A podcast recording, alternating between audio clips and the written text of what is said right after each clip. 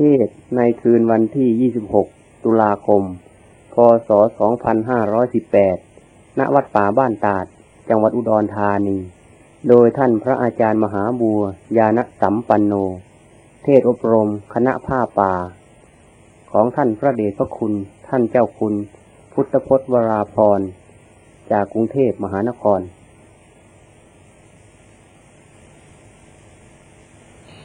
จะเป็นกี่กันก็ไม่ทราบเทศทุกคืนทุกคืนเลย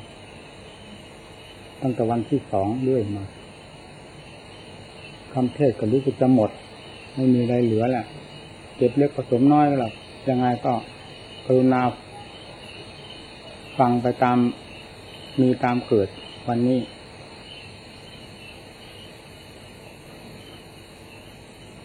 วันนี้จะไม่เกินอะไรไปมากให้พอดีกับเวลาที่ท่านผู้จะจากไปซึ่งรอฟังเทศอยู่ก็มี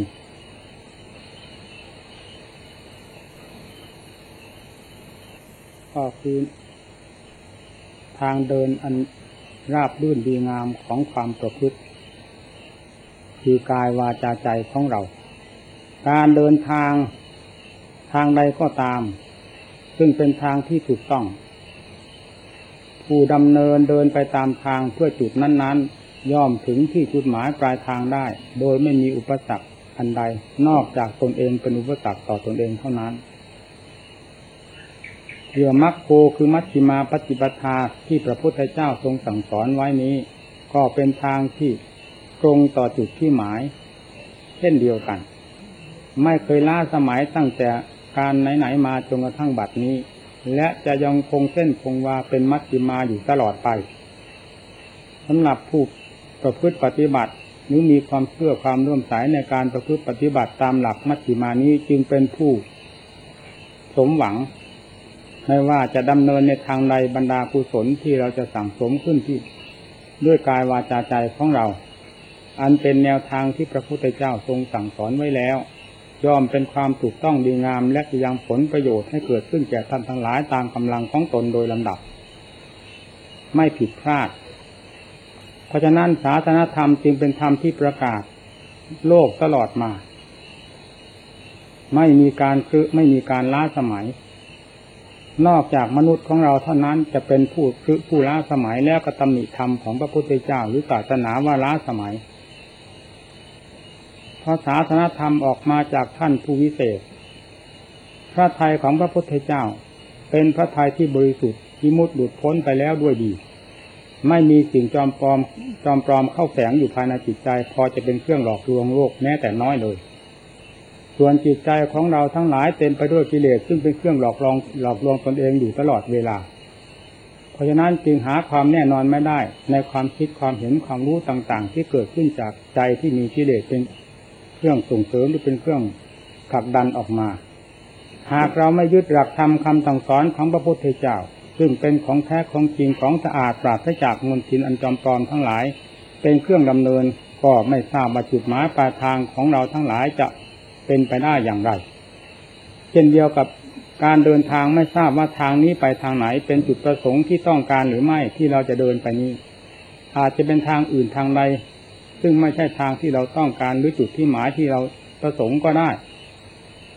แต่หลักธรรมคำสั่งสอนของพระพุทธเจ้าที่ทรงสั่งสอนไว้แล้วโดยทางเหตุนี้เรียกว่าแนวทางที่ถูกต้องดีงามซึ่งเป็นที่แน่ใจของเราทั้งหลายซึ่งตรงกับเราได้เปล่งวาจาถึงขั้นว่าพุทธังสนังคัจฉามิแปลว่าข้าพเจ้าขอถึงซึ่งพระพุทธเจ้าธัมมังสนังคัจฉามิข้าพเจ้าขอถึงซึ่งพระธรรมสังฆังสนังคัจฉามิข้าพเจ้าขอถึงซึ่งพระสงฆ์ทำไมสิ่งทั้งหลายในโลกมีมากมายกายกองจึงไม่เปล่งวาจาและอุทิศน้ำใจถึงเล่า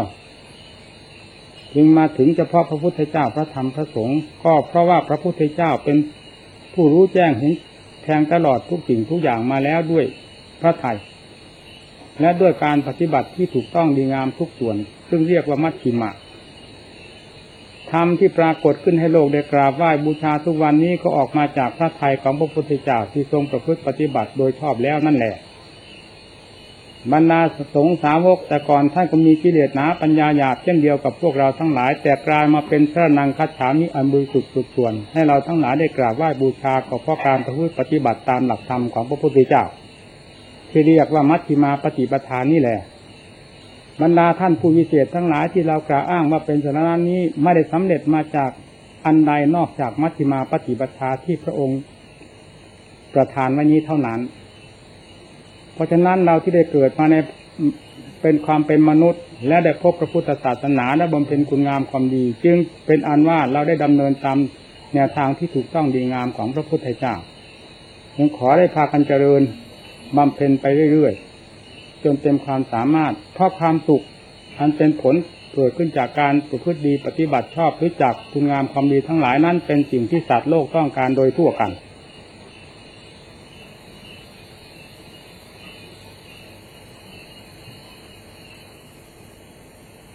คำว่าความสุขไม่ว่าจะเป็นความสุขทางกายสุขทางใจ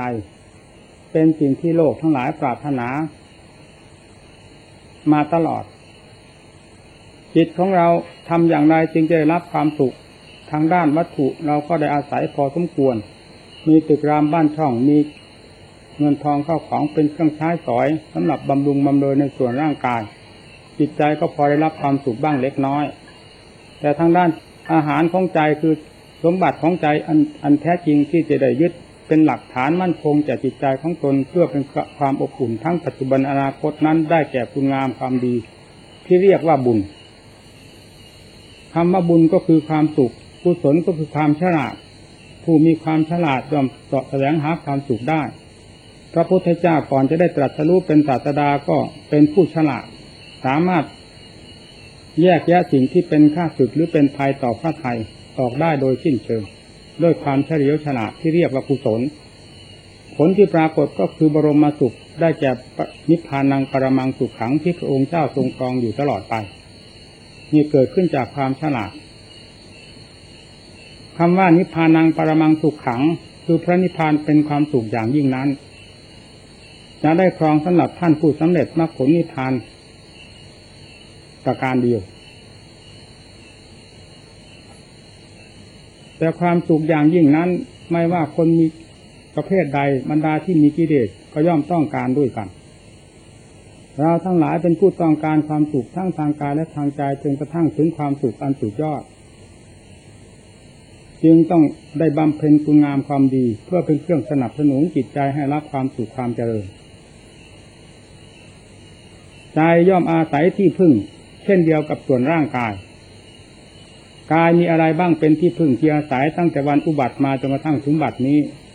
ย่อมมีวัตถุต่างๆเป็นเครื่องเยียวยารักษาหรือบำรุงมาตลอดถ้าไม่เช่นนั้นร่างกายก็เป็นไปไม่ได้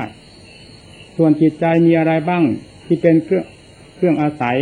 ซึ่งเป็นอาหารของของตนอารมณ์ท่านเรียกว่าเป็นสิ่งที่เกี่ยวข้องกับใจอารมณ์ที่เป็นพิษย่อมเข้าไปรังควานหรือทำลายจิตใจให้เดือดร้อนวุ่นวายคนเรามีความทุกข์ร้อนในทางจิตใจก็เพราะอารมณ์ที่ไม่ดีทั้งหลายอารมณ์แห่งธรรมเป็นอารมณ์ที่ดีงามเป็นอารมณ์ที่สดชื่นเป็นอารมณ์ที่ให้เกิดความสุขความสบายแก่ใจเพราะฉะนั้นท่านจึงสอนให้บำเพ็ญกุศลมีทานศีลภาวนาเป็นหลักสำคัญแต่เพราะอย่างยิ่งการภาวนาเป็นอารมณ์ของใจล้วนๆคือการกำหนดจะกำหนดธรรมบทใดก็ตามเช่นกำหนดพุทโธพุทโธให้มีความรู้สึกอยู่กับคำว่าพุทโธโดยไม่ปราศจากสติคือความรับรู้ในคำบริกรรมของตนหรือจะกำหนดอานาปานสติคือลมหายใจเข้าออกให้มีความรู้กันอยู่ตลอดเวลานี่เรียกสิ่งเหล่านี้เรียกว่าเป็นอารมณ์ของใจและมีสติเป็นเครื่องกำกับรักษาเมื่อใจมีเครื่องรักษาคือสติให้ทำงานอยู่ในหน้าที่ของตนเช่นพุทโธหรืออานาปานสติเป็นต้นจิตจะยังเข้าสู่ความสงบเมื่อจิตมีความสงบแล้วความสุขก็ต้องปรากฏขึ้นจากความสงบเท่าที่จิตหาความสุขไม่เจอตั้งแต่ไหนๆมาก็ตามก็เพราะจิตไม่มีความสงบนั่นแหละจิตมีความฟุ้งซ่านวุ่นวายอันเป็นการก่อควรตนอยู่เสมอจึงหาความสุขไม่ได้ก็คิดว่าทางโน้นจะเป็นสุขที่นั่นจะเป็นสุขสิ่งนั้นจะเป็นสุขสิ่งนี้จะเป็นสุขสุดท้ายก็ไม่เจอความสุขเพราะไม่หาไม่หาที่ควรจะเจอ พระพุทธเจ้าท่านทรงค้นพบความสุขในทางใจด้วยการประพฤติปฏิบัติมีอานาปานสติเป็นสำคัญที่พระองค์ทรงบำเพ็ญในการก่อนที่จะตรัสรู้ใจอาศัยอารมณ์อันเป็นธรรมเป็นเครื่องหล่อเลี้ยงจิตใจย่อมจะมีความสงบเมื่อใจมีความสงบใจจะมีความร่มเย็นและมีความเป็นสุขขึ้นภายในตัวเองนี่แหละคือสรณะของใจพุทธังสรณังคัจฉามิเราก็น้อมพระพุทธเจ้าเข้ามาสู่จิตใจของเราเพื่อให้เป็นอารมณ์ของใจธัมมังสรณังคัจฉามิเราก็น้อมเอาพระธรรมที่ท่านตรัสรู้เข้ามาเป็นอารมณ์ของใจสังฆังสรณังคัจฉามิเราจะน้อมเอาบทใดก็ตามเข้ามาสู่จิตใจของเราเพื่อเป็นอารมณ์ของใจและมีสติระมัดระวังรักษาอยู่เสมอใจจะมีความสงบด้วยบุตรธรรมนั้นๆแล้วก็เป็นความสุขขึ้นมานี่ท่านเรียกว่าจิตสงบจิตสงบกับความสุขนั้นน่ะมันเกิดขึ้นในขณะเดียวกันพอจิตเริ่มสงบจิตก็เริ่มเป็นสุขจิตสงบมากเพียงใดก็มีความสุขมากเพียงนั้นนี่คือความสุขที่จิตต้องการหรือเป็นความสุขของจิตโดยแท้หรือเป็นสรณะเป็นที่พึ่งของจิตโดยแท้อันนี้แหละที่จะเป็นที่พึ่งของจิตตลอดไปแม้อัตภาพร่างกายนี้สลายลงไปแล้วร่างกายหมดความหมายก็ตามแต่จิตกับความสุขนี้จะไม่หมดความหมายของกันและกันเลยจะตามกันไปเรื่อยๆจนตลอดถึงอวสานแห่งภพแห่งชาติมีถึงพระนิพพานเป็นสำคัญนักปราชญ์ทั้งหลายท่านจึงแนะแนวทางให้พวกเราทั้งหลายดำเนินคำว่ามัชฌิมาปฏิปทาคือแนวทางที่แนวทางที่ถูกต้องดีงามให้ถึงจุดหมายปลายทางมีพระนิพพานเป็นสำคัญแต่การบำเพ็ญคุณงามความดีย่อมขัดต่อกิเลสกิเลสเป็นข้าศึกต่อใจต่อธรรมอยู่เสมอขณะที่จะทำคุณงามความดีไม่ว่าประเภทใดๆกิเลสมักจะแย้งมักจะขัดมักจะต้านทานดีไม่ดีก็สู้กิเลสไม่ได้และส่วนมากแพ้กิเลสตลอดเวลาเวลาจะนั่งสมาธิภาวนาก็กลัวทุกข์กลัวลำบากบางทีก็กลัวเป็นบ้าไปอย่างนั้นมีมากในขณะที่จิตคิดวุ่นวายไปหาเรื่องนั้นเรื่องนี้อันเป็นบ้าอยู่ตลอดเวลาไม่สำคัญไม่คิดว่าตนเป็นบ้าแต่พอจะภาวนาเพื่อเอาธรรมเข้าสู่ใจให้รับความสงบสุขก็กลัวเป็นบ้าไปเสียนี่ก็คือคนมายาของกิเลสหลอกลวงพวกเราเราจึงเป็นไปตามที่แถวของกิเลสอยู่เสมอจะทำคุณงามความดีอะไรก็มีแต่กิเลสมาขัดขวางขัดขวางอยู่ตลอดเวลาเพราะเหตุไรเพราะกิเลสนี้เป็นสิ่งที่แนบอยู่กับจิตตลอดมาตั้งแต่กับไหนกันไหนถ้าเป็นอาจารย์ก็เรียกว่าศาสตราจารย์ชั้นเอกจนไม่มีทางที่จะคิดว่ากิเลสนี้เป็นภัยต่อตนเองเพราะฉะนั้นกิเลสกับเราจึงพัวพันกันอยู่เสมอทุกข์เกิดขึ้นมากน้อยเพราะอำนาจของกิเลสเราก็ยอมรับว่าเราเป็นทุกข์แต่ไม่สามารถที่จะคิดได้ว่าความทุกข์นี้เกิดขึ้นมาเพราะสาเหตุอันใดแต่สาเหตุที่จะให้เกิดทุกข์นอกจากกิเลสแล้วไม่มีอันใดเป็นสาเหตุพระพุทธเจ้าท่านจึงสอนให้แก้กิเลสเพราะกิเลสเคยเป็นภัยของสัตว์โลกตลอดมาไม่ว่าการไหนๆไม่ว่าอยู่ในสัตว์บุคคลใดบรรดาที่เป็นกิเลสมากน้อยจะต้องเป็นภัยต่อจิตใจของสัตว์มากน้อยถ้ามีมากก็ระบาดออกไปข้างนอกให้เกิดความเดือดร้อนวุ่นวายตามๆกันที่โลกไม่มีความสงบโลกเกิดความวุ่นวายยุ่งเหยิงก็เพราะอะไรก็เพราะอำนาจของกิเลสที่แสดงตัวออกมากมายนั่นเองถ้าว่ากิเลสได้ยุบย่อลงบ้างเพราะอำนาจแห่งธรรมคือเหตุคือผลอันดีงามเข้าบังคับกันบ้างแล้วโลกก็จะมีความสงบร่มเย็นตัวของเราเองเมื่อได้ระงับดับกิเลสไปด้วยชั่วชั่วการชั่วเวลาก็มีความสงบสุขในทางใจเช่นขณะที่เราภาวนาใจย่อมได้รับความสงบสุขบ้างเพียงขั้นสงบสุขเท่านี้เราก็เห็นคุณค่าของการภาวนาหรือของศาสนาแต่เพราะอย่างยิ่งเห็นคุณค่าของใจเพราะใจยังไม่ปรากฏว่าเป็นคุณค่าแก่ตนเองเลยตั้งแต่วันเกิดมาถ้าหากไม่มีความสงบภายในตนเมื่อการใดมีความสงบปรากฏขึ้นภายในจิตใจขณะนั้นแลจิตใจเริ่มเป็นของมีคุณค่าแสดงให้ตนได้เห็นนับตั้งแต่วันเกิดมาก็ได้เห็นในวันนี้แล้วจะมีความขยันหมั่นเพียรและเสาะแสวงให้เกิดความสงบยิ่งขึ้นต่อไปก็เป็นสมาธิคือความมั่นคงแห่งความสงบแนบแน่นภายในจิตใจนี่ท่านเรียกว่าสมาธิคำว่าสมาธิเราเคยอ่านในตำหนับตำรานั้นเป็นชื่อของสมาธิความฟุ้งซ่านวุ่นวายที่เราอ่านในตำหนับตำรานั้นเป็นชื่อแห่งความฟุ้งซ่านความฟุ้งซ่านอันแท้จริงและความสงบอันแท้จริงก็คือใจเป็นตัวการท่านสอนเข้ามาที่นี่ทั้งนั้นไม่ว่าคำพีใดๆแปดหมื่นสี่พันพระธรรมขันธ์ท่านชี้เข้ามาในตัวจับตัวบุคคลนี้อย่างเดียว ไม่ได้สอนไปต้นไม้ภูเขาหรือดินฟ้าอากาศที่ไหนศาสนธรรมจึงสอนลงที่ใจเป็นสำคัญเฉพาะอย่างยิ่งสอนลงที่มนุษย์ศาสนาก็ประทานไว้ที่มนุษย์ของเราให้เป็นเพราะเป็นผู้รู้ดีรู้ชั่วรู้สุขรู้ทุกข์ซึ่งควรจะประพฤติปฏิบัติตามหลักธรรมของท่านได้จึงได้ประทานโอวาทไว้กับชุมนุมชนคือมนุษย์ของพวกเรานี่แหละนี่ได้กล่าวถึงเรื่ององค์สมาธิอันแท้จริงคือใจความฟุ้งซ่านวุ่นวายที่ก่อความเดือดร้อนให้แก่ตนเองก็คือใจเพราะฉะนั้นจึงต้องอาศัยความสงบด้วยการภาวนาให้ใจรับความสงบร่มเย็นเมื่อใจมีความสงบร่มเย็นแล้วจะคิดอ่านไตรตรองด้วยทางปัญญาพิจารณาถึงเรื่องไตรลักษณ์คืออนิจจังทุกขังอนัตตาซึ่งประกาศกลางวานอยู่ภายในกายในจิตของเรานี้ได้เห็นอย่างชัดเจนขึ้นมาโดยลำดับนั่นแลจะเห็นทางที่แก้ไขถอดถอนกิเลสหรืออุปทานซึ่งกองอยู่ภายในจิตใจของเราออกโดยลำดับลำดับคำว่าปัญญาคือความเฉลียวฉลาดความคิดอ่านไตรตรองด้วยความรอบคอบขอบคิดในสิ่งต่างๆที่เกี่ยวข้องกับใจใจคิดใจปรุงขึ้นมาก็ตามตาเห็นหูได้ยินในสิ่งต่างๆเอามาเทียบเทียงเหตุผลเพื่อให้ทราบความจริงของสิ่งเหล่านั้นท่านก็เรียกว่าปัญญาปัญญาเป็นสิ่งที่ควรอย่างยิ่งกับการแก้กิเลสพระพุทธเจ้าได้พ้นจากทุกข์ไปได้เพราะอำนาจของสติและปัญญาสาวกทั้งหลายก็เช่นเดียวกัน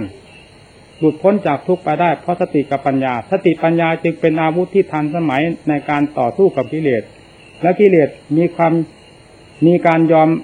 เฉพาะธรรมของพระพุทธเจ้าเท่านั้นนอกนั้นกิเลสไม่เคยยอมอะไรไม่เคยกลัวอะไรทั้งสิ้นกลัวแต่ธรรมอย่างเดียว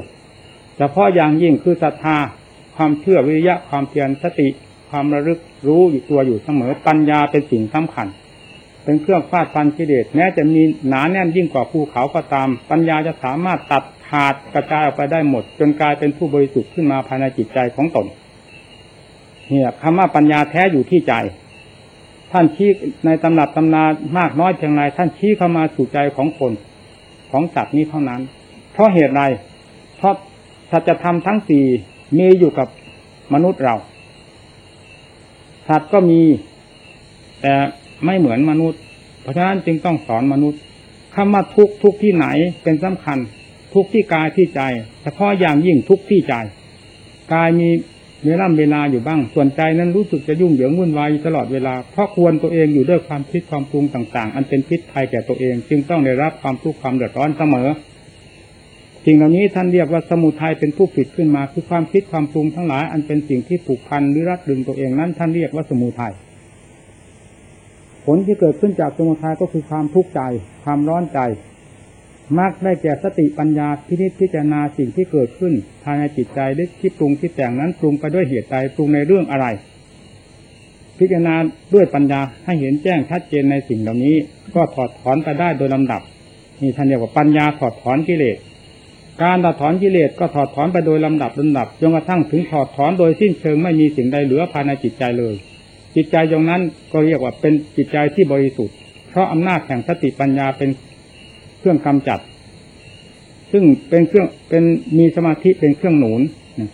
ท่านจึงกล่าวว่าศีลสมาธิปัญญาเป็นหลักสำคัญในการแก้ไขหรือดับหรือถอดถอนกิเลสสิ่งเหล่านี้มีอยู่กับพวกเราทุกคนมีกล่าวไว้ถึงสามทุกข์สมุทัยมรรคได้แก่ศีลสมาธิปัญญานิโรธคือความดับทุกข์เมื่อปัญญาสามารถถอดถอนกิเลสซึ่งเป็นตัวเหตุให้เกิดทุกข์ได้ออกออกได้มากน้อยเพียงไรเรื่องนิโรธคือความดับทุกข์ก็ดับไปตามๆกันโดยลำดับลำดับลำดับเมื่อถึงขั้นสุดท้ายคือความดับทุกข์ด้วยอำนาจของมรรคอย่างเต็มที่นิโรธก็แสดงตัวอย่างเต็มภูมินี่เรียกว่าสัจธรรมทั้งสี่ได้ทำงานโดยสมบูรณ์คือมรรคก็ทำงานแก้กิเลสโดยสมบูรณ์เต็มที่นิโรธก็แสดงขึ้นมาอย่างเต็มที่ทั้งสี่อย่างนี้เป็นกิริยาแห่งการกระทำทุกสมุทัยเป็นเครื่องกั้นกลางมรรคผลนิพพานสำหรับบุคคลหนึ่งหนึ่งไม่ใช่การไม่ใช่สถานที่ไม่ใช่ผู้หนึ่งผู้ใดทั้งหมดที่จะเป็นผู้กั้นกลางมรรคผลนิพพานให้ให้กันให้แก่กันและกันนอกจากตัวเองนี้เท่านั้นเป็นผู้กั้นกลางมรรคผลนิพพานแก่ตัวเองคือทุกข์กับสมุทัยซึ่งมีอยู่ในตัวของเรานี้แหละเป็นตัวขั้นกลางมรรคผลนิพพานให้เกิดให้มีขึ้นมรรคคือข้อปฏิบัติ คุณงามความดีทั้งหลายมีศีลสมาธิปัญญาเป็นต้นนี้คือเครื่องมือเป็นเครื่องบุกเบิกหรือถอดถอนทุกข์กับสมุทัยทั้งหมดนี้ให้ออกจากจิตใจได้นิโรธก็ปรากฏตัวขึ้นมามรรคสองสองบทสุดท้ายคือนิโรธกับมรรคนี้เป็นทางบุกเบิกให้พ้นจากความจิตฝังทั้งหลายอันได้แก่ทุกข์กับสมุทัยสุดท้ายก็เราเองเป็นผู้บุกเบิกถากถางสิ่งที่เป็นฝากเป็นหนามได้แก่กิเลสอาสวะทั้งหลายออกจากใจของตนเองและหลุดพ้นไปได้หลุดพ้นที่ตรงนี้เองไม่หลุดพ้นที่ไหนบริสุทธิ์ก็บริสุทธิ์ที่นี่เพราะผู้นี้เป็นผู้เศร้าหมองผู้นี้เป็นผู้ได้รับความทุกข์สุขก็สุขที่นี่ผู้นี้เป็นผู้โง่เมื่อแก่ผู้นี้ให้มีความฉลาดด้วยปัญญาแล้วผู้นี้ก็บริสุทธิ์พ้นจากความฉลาดและหลุดพ้นไปโดยประการทั้งปวงนี่แหละที่ท่านว่านิพพานังปรมังสุขขังเราจะหานิพพานที่ไหนกันถ้าไม่หาที่จิตบริสุทธิ์วิมุตติพระนิพพานนี้ไม่หาไม่มีที่อื่นเป็นเป็นนิพพานได้ไม่มีที่อื่นเป็นที่บริสุทธิ์ได้นอกจากใจดวงเดียวนี้เท่านั้นการประพฤติปฏิบัติและการสั่งสอนธรรมพระพุทธเจ้าจึงสั่งสอนลงที่ใจเมื่อใจได้รู้เหตุรู้ผลตามความดีความตามตามหลักธรรมที่พระพุทธเจ้าทรงสั่งสอนแล้วก็ประพฤติปฏิบัติตนไปโดยลำดับเริ่มต้นตั้งแต่การให้ทานรักษาศีลภาวนาไปเรื่อยๆก็เลยกลายเป็นศีลสมาธิปัญญาขึ้นภายในตนเมื่อเราได้อบรมให้มีความสามารถแก่กล้าขึ้นแล้วไม่ว่ากิเลสจะหนาเท่าภูเขาหรือหนายิ่งกว่าภูเขาก็ตามปัญญาสามารถทำลายให้ขาดทะลุไปหมดไม่มีสิ่งใดเหลือภายในใจเลยแม้กิเลสจะเคยมีฝังจมอยู่ภายในจิตใจมาตั้งกับตั้งกันก็ตามเมื่อปัญญาได้แทงทะลุลงไปแล้วก็เกิดความสว่างจ้าขึ้นมาเช่นเดียวกับความมืดที่มีมาตั้งกับตั้งกันก็ตามเพียงเปิดไปคือฉะนั้นความสว่างปรากฏขึ้นความมืดหายไปหมดไม่ได้มีกฎเกณฑ์บังคับได้เลยว่าเราเคยมืดมาตั้งกับตั้งกันแล้วเพียงไฟที่เปิดขึ้นขณะเดียวเท่านี้ไม่สามารถจะทำลายความมืดของเราไปได้อย่างนี้ไม่มีสำคัญที่ความสว่างปรากฏขึ้นความมืดก็ดับไปอันนี้ชั้นใดเรื่องกิเลสจะมืดมากี่กับกี่กันก็ตามอยู่ภายในจิตใจของเราเมื่อสติปัญญามีความสามารถแก่กล้าแล้วแทงทะลุลงภายในกิเลสกิเลสหายไปหมดเหลือแต่ความสว่างกระจ่างแจ้งความมืดด้วยกิเลสนั้นศูนย์ไม่มีเหลือภายในจิตใจกลายเป็นความบริสุทธิ์ขึ้นมานี่แหละที่ท่านบริสุทธิ์ท่านบริสุทธิ์อย่างนี้บริสุทธิ์เพราะเหตุใดบริสุทธิ์เพราะหลักธรรมของพระพุทธเจ้าเพราะฉะนั้นธรรมของพระพุทธเจ้ามีมัชฌิมาปฏิปทาเป็นสำคัญจึงเรียกว่ามัชฌิมาคือศูนย์กลางอยู่ตลอดเวลาทั่วโลกดินแดนไม่มีอันใดที่จะเหนือมัชฌิมาไปได้กิเลสตัวใดไม่มีที่จะเหนืออำนาจของมัชฌิมาปฏิปทานี้ไปได้จึงเป็นธรรมที่ว่ามัชฌิมาสมควรแก่การแก้กิเลสแก้ความชั่วทั้งหลายอยู่เสมอไปฉะนั้นขอให้ท่านทั้งหลายได้นำบัพพินิจพิจารณาเราสามารถในการปฏิบัติในแง่ใดซึ่งเป็นคุณงามความดีสำหรับเราก็ให้ให้มีความขยันหมั่นเพียรประพฤติปฏิบัติกำจัดสิ่งที่มัวหมองภายในจิตใจของตนให้มีความสว่างกระจ่างแจ้งขึ้นมาผลสุดท้ายเราจะมีความสุขความเจริญด้วยอำนาจแห่งการประพฤติปฏิบัติการแสดงธรรมก็เห็นว่าสมควรเสียเวลาจึงขอยุติลงเพียงเท่านี้เวลานี้เราปฏิบัติยังไม่เข้าเหรอยังแล้วทราบแรงว่ามันไม่เข้าทำยังไงอ๋อปาณาติบาตแหลกไปหมดอย่างนั้นเหรออธินาทานแหลกไปหมดอย่างนั้นเหรอการไม่ทุจริตการแหลกไปหมดมุสาวาทแหลกไปหมดสุราแหลกไปหมดกินทุกวันอย่างนั้นเหรอถึงว่าผิดจากหลักมัชฌิมา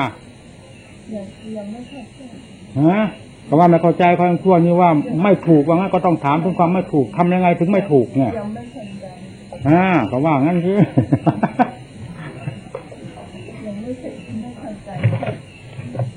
ก็จะที่นี้อธิบายให้ฟังแล้วหลักการปฏิบัติท่านก็อธิบายไว้อย่างชัดเจนแล้วมัชฌิมาปฏิปทาคืออะไรบ้างสัมมาทิฏฐิสัมมาสังกัปโปเป็นต้นความเห็นยังไงมันชอบคือเป็นการแก้กิเลสความเห็นยังไงเป็นการส่งเสริมกิเลสเราก็พอจะทราบได้ต้องทำให้ถูกใจสงบไม่ได้ใจสงบได้ก็แสดงว่าถูกต้องถึงจะสงบการภาวนาถูกต้องการทำให้ดีๆพอทำเรื่อยๆมันก็ค่อยยิ่งไปเรื่อยๆถ้าเป็นการเสริมกันเรื่อยๆมันก็ยิ่งไปเรื่อยๆเหมือนอย่างเด็กเมื่อรับการบำรุงอยู่เสมอเด็กก็ค่อยเจริญเติบโตขึ้นไปเรื่อยๆจะว่าเด็กยิ่งขึ้นเรื่อยๆก็ได้แต่เขาไม่นิยมเรียกการเขาเจริญเติบโตขึ้นไปเรื่อยไม่ว่าสิ่งใดถ้าได้รับการบำรุงส่งเสริมอยู่เสมอ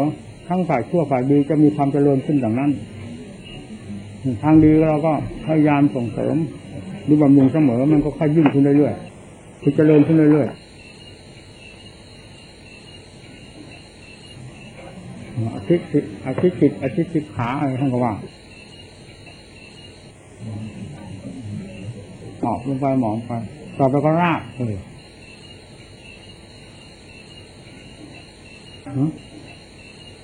อย่างนี้ก็รู้สึกจะมีอะไรขิงกันนะเรื่องทิฏฐังปัจจิตังสุหังทิปเมวะสมิชตูสัพเพปูเรนตูสังกปา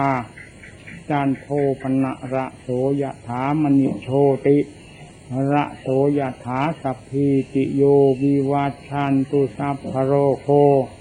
วินัสตุมาเตภวัตมันตรายโยสุขีทีคายุโกภวะอภิวาทนาสีริสะนิจังมุธาปชายิโนจัตตาโรธรรมาวาทานติอายุวันโนสุขังภาลังภวตุสัพพมังคารังพระขันตุสัพพเทวตาสัพพพุทธานุภาเวนะ